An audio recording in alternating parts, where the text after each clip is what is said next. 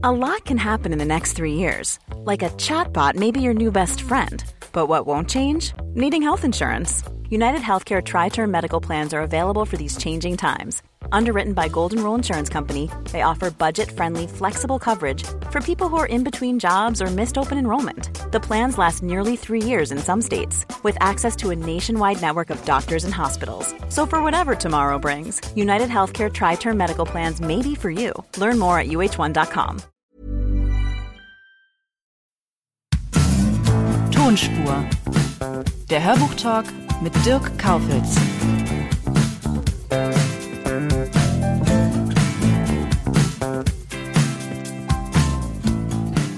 Heute geht es weiter mit Rufus Beck.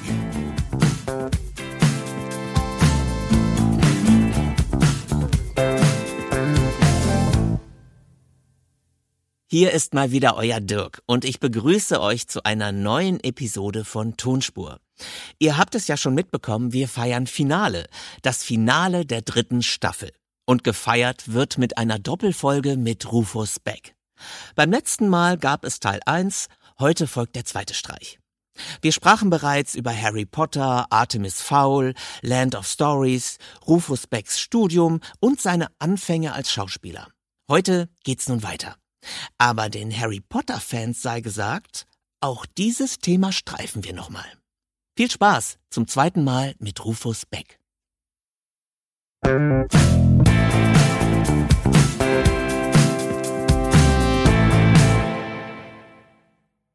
Über zwei Rollen möchte ich gerne mit Ihnen sprechen. Ja.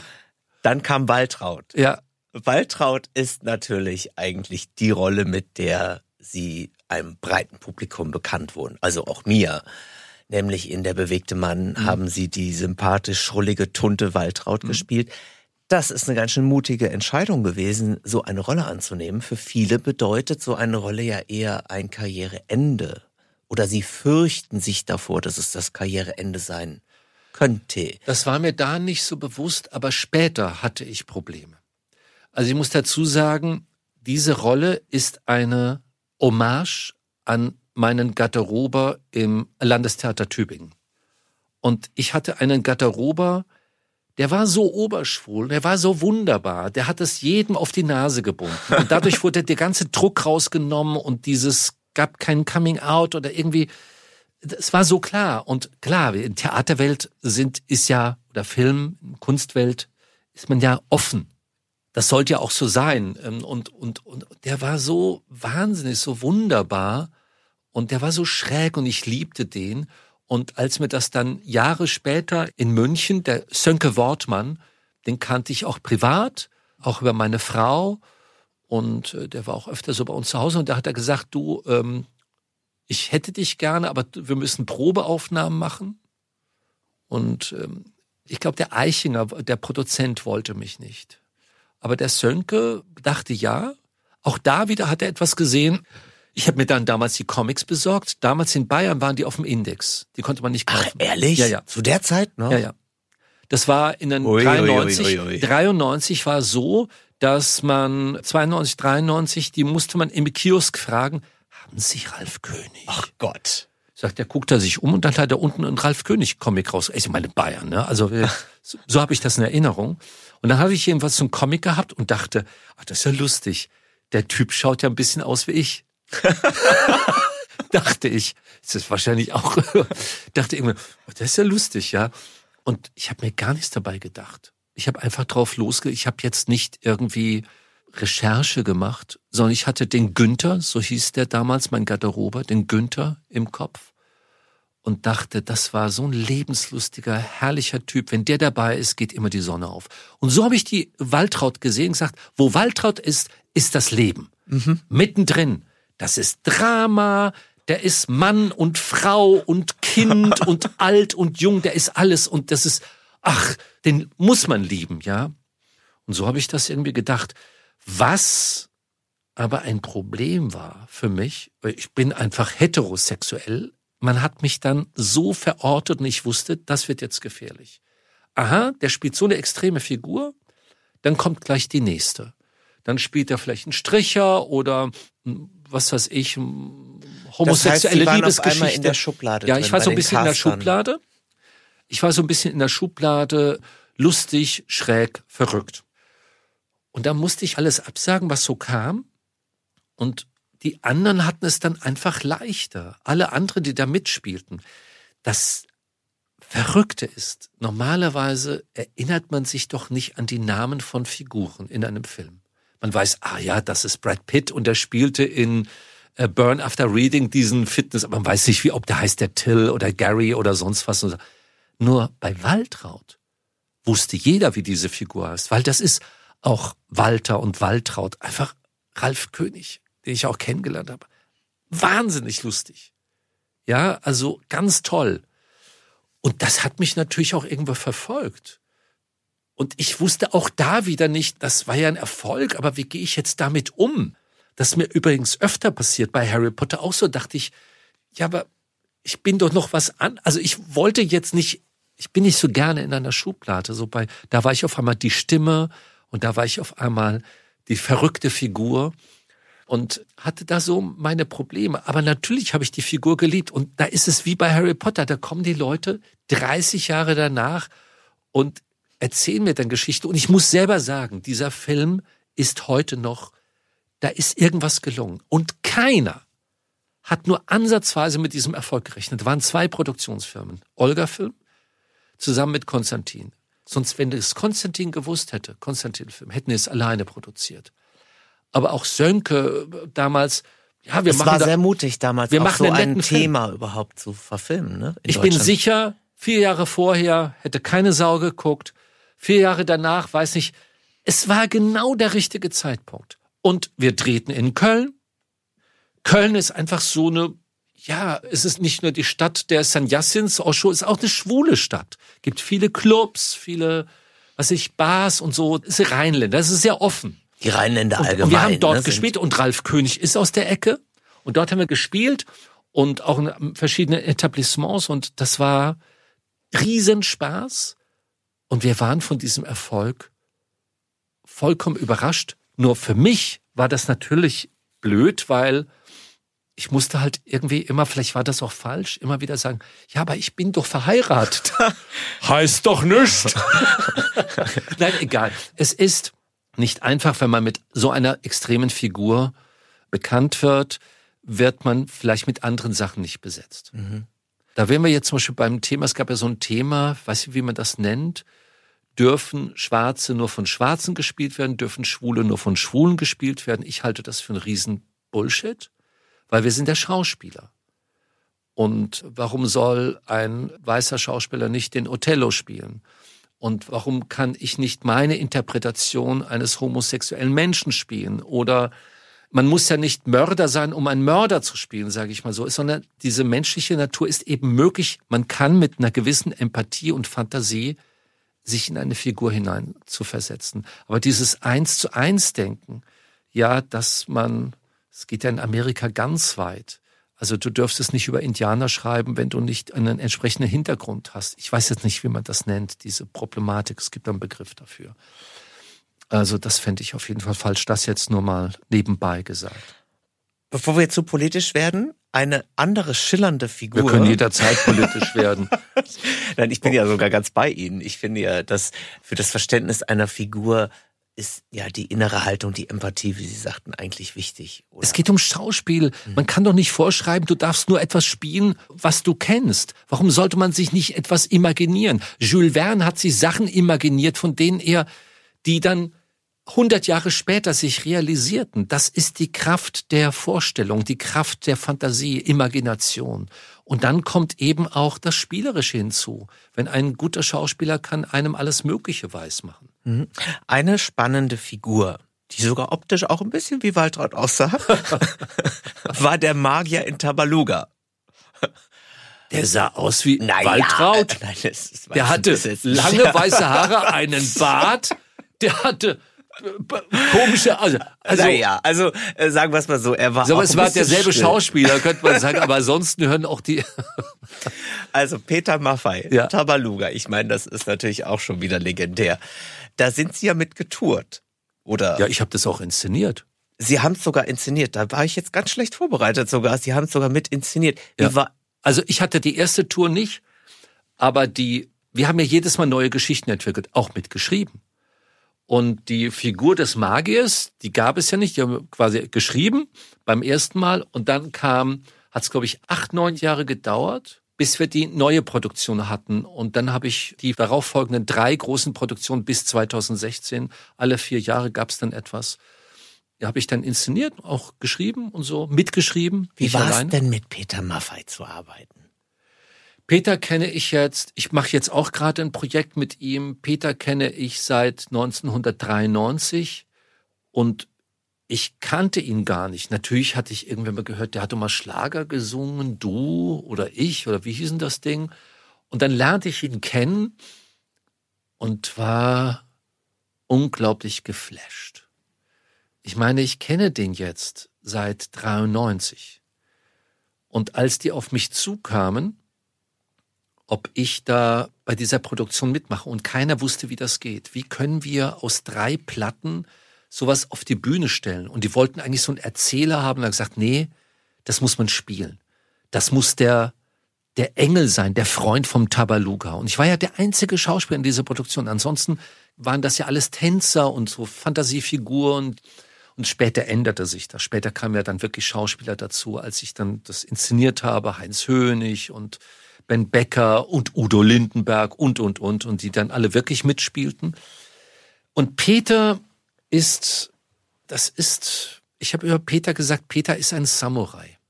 Die Wiedergeburt eines Samurais ist, der lebt jeden Tag so, als ob es sein letzter sein könnte, so wie der Samurai sich vorbereitet und unglaublich diszipliniert, unglaublich kontrolliert, unglaublich fleißig, hat sich unglaublich viel angeeignet, ist der Erste und der Letzte, unheimlich viel Kontrolle und hat ein wahnsinniges Gespür für die richtigen Mitarbeiter.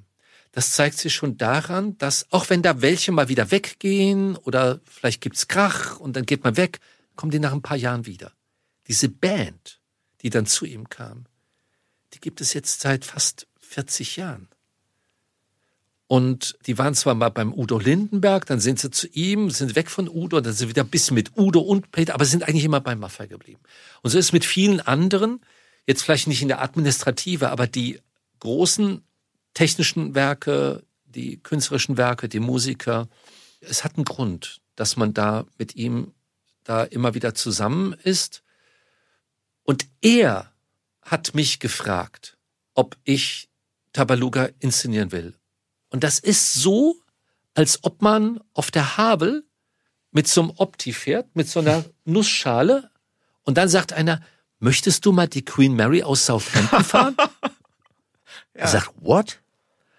Und der hat mir das angeboten. Auch Da- wieder jemand von Ja, ja. außen, ne? und dann ging es mir ganz schlecht. Ich hatte so eine Angst zu versagen. Zweifel. Bis meine Frau gesagt hat, Rufus, das musst du machen. Das ist ein Riesenangebot. Ich kann das, ich weiß nicht, ich habe einfach Angst, dass ich dann der Blöde, in, ich hau das, die setzen mich um und das wird nichts und wird ein Riesenflop.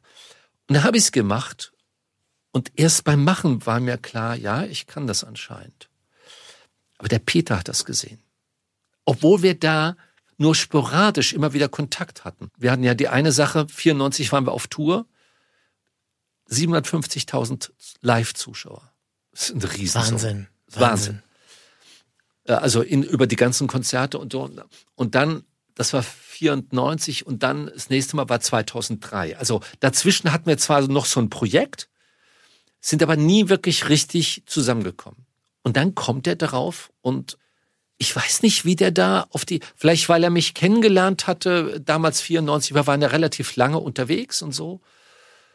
Das war was Besonderes und ich schätze den Peter sehr. Ich, wie gesagt, jetzt arbeiten wir gerade an einem Projekt, was hoffentlich, wir wollten eigentlich Herbst diesen Jahres ein Projekt machen, ist nicht Tabaluga was ganz anderes, und, aber es wird hoffentlich nächstes Jahr im Herbst stattfinden.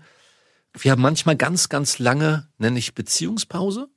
Es ist so, wenn man zusammenarbeitet, ist das ganz intensiv und dann wieder geht's auseinander, wobei der ja nur auf der anderen Seite des Sees von mir wohnt. Also ich kann das quasi, ich wohne äh, am Steinberger See und er wohnt auf der anderen Seite, auf der Westseite, und ich wohne auf der Ostseite. Nicht? Also wir sind da schon relativ. Aber nah. das sagt man ja auch bei Distanzbeziehungen, ne? dass die Entfernung ja auch sozusagen die Sehnsucht schürt. Ja, es ist nicht sehr, also es ist, wenn es dann ein Projekt gibt, ich glaube, beim Peter ist es so, der ist so Projekt. Der braucht diese Bühne. Das ist so wichtig für, der, der lebt dort wieder auf. Der ist natürlich auch Geschäftsmann, aber letztendlich die Bühne, wie, wie es viele Künstler gibt, die einfach eine, die Plattform brauchen und äh, ja, privat ist auch schön, aber ist noch schöner gesehen zu werden oder gehört zu werden. Herr Beck, ich würde ganz kurz auch nochmal auf Ihre Familie zu sprechen kommen, ohne ja. jetzt zu intime Details zu verraten. Aber ich darf so viel verraten, drei Ihrer Kinder, zwei leibliche und ja. Ihre Stieftochter, sind alle Schauspielerinnen und Schauspieler geworden. Nathalie ähm, ist sogar eine äh, sehr erfolgreiche Filmregisseurin. Also die älteste Nathalie. So, das heißt, Sie haben ja schon mal einen guten Vorbildcharakter, wenn alle drei sich entscheiden, ich mache das, was der Papa macht. So. Gab es denn da auch schon mal Reibereien? Also gerade mit Jonathan zum Beispiel sind Sie auch viel auf Theatertour, also viel zusammen, ja. auch auf der Bühne. Wir waren auch hier in Berlin, haben wir auch gespielt. Jonathan war auch zweimal mein Regieassistent. Das heißt, Sie können gut miteinander. Nicht nur das. Ich kann mit allen Kindern, aber der Jonathan, das ist sehr ungewöhnlich, so Vater, Sohn. Wir sind sehr eng, weil er das anscheinend auch sehr schätzt. Und wir machen auch sehr viel sportlich zusammen. Wir sind öfter über die Berge, also über die Alpen gefahren mit dem Mountainbike, Trails. Wir segeln, wir tauchen, wandern, alles Mögliche. Wir, dann waren wir mehrmals auf Tour zusammen, haben Projekte gemacht. Ich hatte ihn, ah, das muss ich erzählen. Ich hatte ja eine Harry Potter Show. Muss ich was Lustiges erzählen? Noch eine Anekdote. auf der Harry Fall. Potter Show, weil ich hatte keine Buchhandlung so. Nein, ich will Theater und hatte einen tollen Deal gemacht äh, mit den Theatern, ich hatte den größten Theatern, Berliner Ensemble, sonst hat er gehört zu, wir machen 70, 30, ich, ihr könnt alles stehen lassen, das Bühnenbild. Ich mache eine Show alleine, zweieinhalb Stunden, es wird ausverkauft, verspreche ich euch. Ich mache eine Harry Potter Show. Und das habe ich gemacht und dann war ich dann endlich auch mal in München, meiner Heimatstadt, im Resi. Und da habe ich mir gedacht, Mensch, toll, da machen wir was. Ich mache den ersten Teil, so ein Warming-up mit den Leuten, so ein Quidditch-Game, was ich kommentiere und die müssen die Regieanweisung reinbrüllen und was machen, ganz lustig. Und dann tue ich so, also ich wollte ursprünglich mit meinem Sohn da, äh, der Sohn, der war damals so zehn, elf und sollte den Harry lesen und oder lesen oder sprechen und ich alles andere. Und dann sagten die, es geht aber nicht. Nee, weil da bräuchten wir vom Jugendamt eine Bestätigung und dies und das und also tralala administrativer. Und dann sagte ich zum Betriebsbüro, ja, und wenn ich jetzt an dem Abend einfach ein Kind aus dem Zuschauerraum auf die Bühne hole, ja, da können wir nichts dagegen machen. Also habe ich zum Jonathan gesagt, Jonathan, du setzt dich in den Zuschauerraum, ja, und an einem bestimmten Punkt sage ich, so, und heute machen wir was ganz Neues. Ich möchte mit einem Kind zusammen auf der Bühne performen. Wer möchte denn mitmachen? Und da meldete sich ein Kind. Das war der Jonathan. und dann holte ich der auf der Bühne. Wie heißt du denn? Ja, ich bin der Jonathan. Ich habe dann gesagt, du sagst nicht deinen Nachnamen. Das ist klar. ja, Jonathan Beck. Wie heißt du denn? Jonathan. Also, bist du ein Fan von Harry Potter? Ja, ja. Und ich machte so ein Interview mit ihm. Also, toll, Applaus für den äh, Jonathan. Also, okay. Dann setze ich mich hin, hier habe ich den Text und so. Und dann haben wir das so performt. Aber jetzt muss ich dazu sagen, ich spielte dann zwischendurch den Dursley, der dann den Harry auch so, und dann habe ich den, den, den oh genommen. Gott, jetzt kommt, jetzt kommt's. Und dann bin ich hin und gesagt, mein Gott, und hab den genommen und so geschüttelt und gemacht und so hier und hab ja richtig gespielt. Und ich merke, wie es totenstill wird im Zuschauerraum. Und in dem Moment wurde mir klar, die denken ja, ich misshandle ein Kind auf der Bühne. Aber das ist doch ein Schauspieler. Das wissen ja nicht. Der hat ja schon vier, fünf Jahre Filme gemacht. Der hat mit fünf Jahren angefangen. Und dann merkte ich, oh, jetzt geht, jetzt wird's ganz schwierig. Und dann habe ich gesagt, ähm, so, ähm, das reicht jetzt für heute. Vielen Dank. Äh, und er war verwirrt, weil wir sollten eigentlich bis zum Ende durchmachen. Er hat gesagt, gehst du wieder runter? Vielen Dank, Applaus für ihn und so. Aber war schwierig, weil die Leute dachten, was hat der Das heißt, Sie haben es auch nicht aufgeklärt. Da konnte ich doch nicht. Ui, ui, ui, ui. Weil, wegen Jugendamt. Gab es denn Ratschläge, die Sie Ihren Kindern gegeben haben für ihre Karriere? Also gibt es irgendwelche Weisheiten, die Sie ihnen mit auf den Weg gegeben haben? Nach dem Motto, pass mal auf, mach mal das besser nicht oder jenes solltest du machen. Also ich habe die Kinder nicht zu den Castern hingetragen oder, sondern beispielsweise der Sönke war bei uns und sagte, ich drehe hier Supervibe mit Veronika Ferres und wir bräuchten einen Sohn für die Veronika. Da war ja Jonathan fünf. Und ja, klar, und so, ja, wir machen mal ein paar Probeaufnahmen, hat er das gemacht. Und dazu die Natalie, die Älteste, die hatte da auch schon, weiß nicht, ob das über mich kam, so eine Kindermoderation gemacht, hatte viel Spaß dabei. Und ich war, muss ich sagen, damals war das nicht so restriktiv. Da wenn Kinder ans Set gekommen sind, heutzutage ist das genau zeitlich begrenzt. Zwei Stunden Pause oder noch was und dann nach Hause gehen. Da war das also echt abenteuerlich. Da haben die Kinder doch echt ganz lange am Set waren die. Und das hat mir aber nicht gefallen. Das fand ich nicht gut. Und ich, es war ja auch klar, ich habe immer drauf geguckt, dass die, wenn die jetzt einen größeren Film gemacht haben, dass sie auch ihre Hausaufgaben machen. Aber was Kinder da leisten, und ich habe das ja mitbekommen bei meinen, du kannst ja ein Kind nicht dazu zwingen, sag, du musst jetzt einen Film machen. Entweder haben die das in sich und machen das, nur die machen ja die doppelte Arbeit.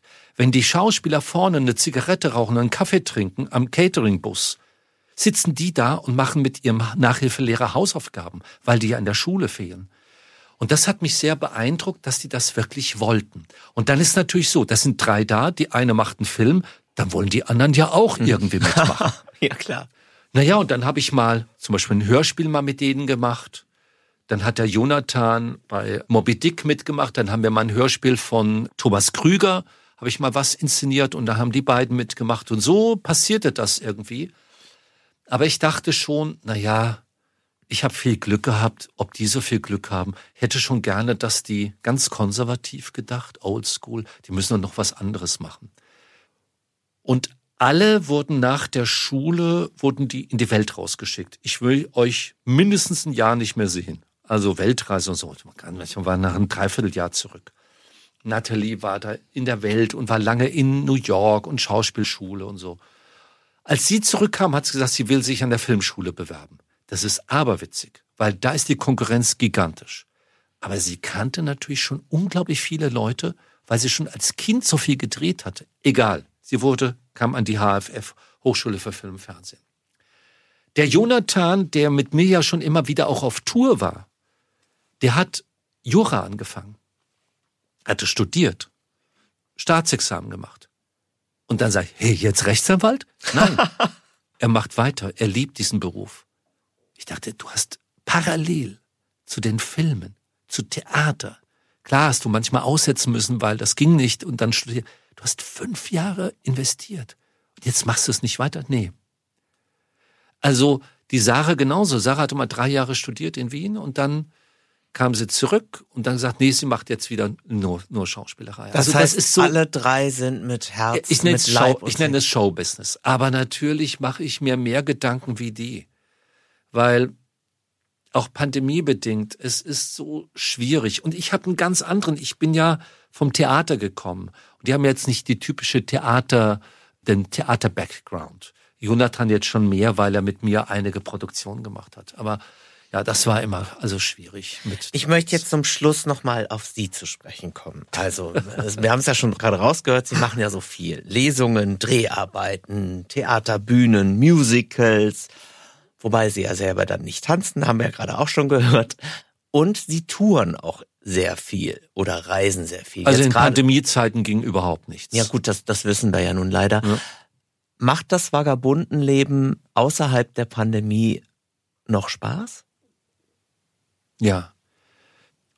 Ich muss jetzt nochmal über Corona und Pandemie sprechen. Es hat mich wahnsinnig getroffen. Und ich wusste nicht, ich dachte, das Leben geht immer so weiter. Ich mache mal einen Film und mach mal das und die Dinge kommen so auf mich zu und dann kam gar nichts mehr auf mich zu. Und auf einmal gab es nur noch Film, ein paar Hörbücher. Aber wissen Sie, ich habe mich sehr rar gemacht, weil ich habe so tolle Produktionen ich mache mal auf Deutsch gesagt nicht jeden Scheiß. Ich sag auch viel ab. Ich mache so Dinge, wo ich sage, das wird ein schönes Produkt. Da glaube ich dran. Das ist dann nicht mehr so viel. Ich mache da nicht mehr alles. Das heißt, ich sitze dann nicht jeden Tag im Hörspielstudio oder im Synchron, mache ich sowieso fast nicht.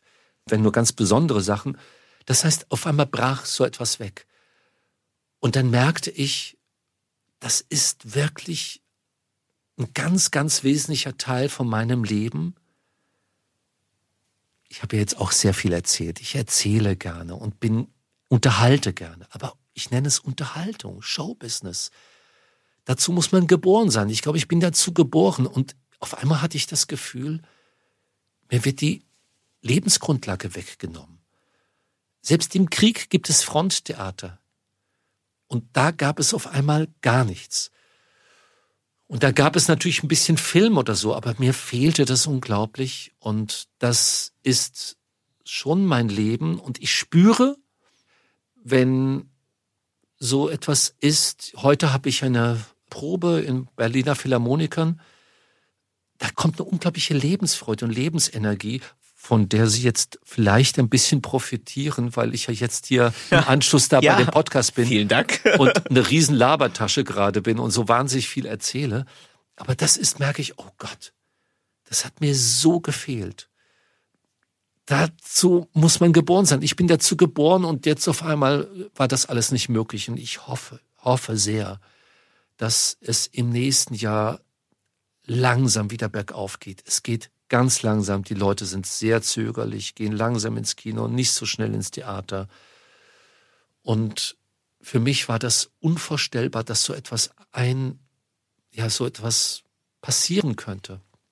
Und jetzt merke ich natürlich, oh, vielleicht habe ich mich zu sehr auf dieses Leben so eingelassen. Das war so mein Hauptleben. Deswegen habe ich auch die Kinder auch immer mitgenommen, weil ich wollte nie verzichten auf Beruf. Ich habe ihm gesagt, dann kommt ihr mit oder ihr seid dabei. Und die waren ja auch alle bei Tabaluga dabei, ja, also äh, mitgemacht und so, also später, als sie größer waren und so. Ja, und jetzt auf einmal äh, war da dieser Einbruch und das hat mich sehr beschäftigt. Und das bedeutet ja auch etwas. Ich bin noch nicht so ganz rund damit, weil man wird sehr auf sich geworfen. Was ist, wenn man das andere, das man so gewohnt war, nicht mehr hat? Oder momentan noch nicht hat? war ich sehr auf mich geworfen, war mit mir sehr gehadert. Was bedeutet das? Was könnte ich denn jetzt sonst machen? Und ich mache auch viel Musik, aber ich war sehr unrund. Ich muss ganz ehrlich sagen, es war eine schwierige Zeit. Ich weiß, dass es andere, meine Kids haben das ganz anders gemacht. Die haben das viel mehr als Herausforderung genommen und dann Showreels gemacht, was geschrieben und sonst was. Mich hat es gelähmt, muss ich ehrlich sagen. Aber ich glaube, was man daran sieht, ist auch, wie leidenschaftlich sie ihren Beruf leben und die Bühnenluft atmen wollen. Und das zeigt einfach natürlich auch diese Situation. Insofern ist es auch eine Bestätigung, dass sie an sich den richtigen Weg gewählt haben. Trotzdem habe ich mich geärgert, dass ich dachte, okay, jetzt gibt es keine Möglichkeit. Warum kann ich jetzt nicht kreativ sein? Ich habe mir sehr viele Vorwürfe gemacht. Müsste ich jetzt nicht einen Roman schreiben? Müsste ich jetzt nicht dies und das machen? Aber ein bisschen kam das auf mich so zu, so wie der Surfer ja nicht die Welle generiert, sondern die Welle kommt zu ihm und er surft auf der Welle. Und so habe ich auf vielen Dingen gesurft. Und jetzt auf einmal dachte ich, jetzt muss es aus mir heraus entstehen. Und da war ich ein bisschen überfragt oder ähm, war so unschlüssig. Und es geht wieder los, das ist klar. Und wenn ich in einem Arbeitsprozess bin, jetzt beim Film, da brenne ich natürlich sofort. Aber das hat mich beschäftigt. Weil es könnte ja auch etwas sein, dass man auf einmal aus einem bestimmten Grund, dass man erkrankt oder sonst etwas, auf einmal das alles nicht mehr so tun kann. Aber das Leben muss ja auch noch etwas sein, vielleicht trotzdem neben der Bühne. Und ich habe dann sehr viel Augenmerk auf das gegeben, was ich künstlerisch tue. Das war die Zeit, über die ich nachdachte, und ich weiß, wir haben am Anfang des Gespräches, haben wir gesagt, dass, oder habe ich gesagt, wie wichtig Niederlagen sind. Die Weichen des Lebens. Genau. Und ich weiß, dass diese eineinhalb Jahre, ich empfinde es als eineinhalb, fast zwei Jahre, ist eine Weichenstellung. Da passierte etwas. Das hat mich sehr beschäftigt, wie fragil auch dieses Leben sein kann. Das sind die Dinge, mit denen ich mich momentan auseinandersetze auf allen möglichen Ebenen, auch wenn da vielleicht jetzt noch nicht kein großes ähm, künstlerisches Werk dabei herauskommt. Für die Hörbuchleute da draußen dürfen wir aber sagen, dass es auch neue Hörbuchprojekte gibt, die in der Pipeline stehen. Und ich wünsche Ihnen jetzt erstmal, dass Sie ganz viel die alten schönen Sachen wieder machen dürfen, dass Sie vielleicht aber auch neue musische Herausforderungen finden und dass Sie die neuen Wege, die Sie finden und ergründen, absolut ausfüllen werden. Und in dem Sinne möchte ich wirklich mein aufrichtiges Dankeschön sagen. Ich danke, bedanke mich bei Ihnen. Ich hoffe, ich konnte einige der Fragen, die Sie sich da notiert haben, ja, fast zu Ihrer Zufriedenheit beantworten. Absolut. Also vielen Dank und schönen Tag noch. Ja, danke. Tschüss. Ciao.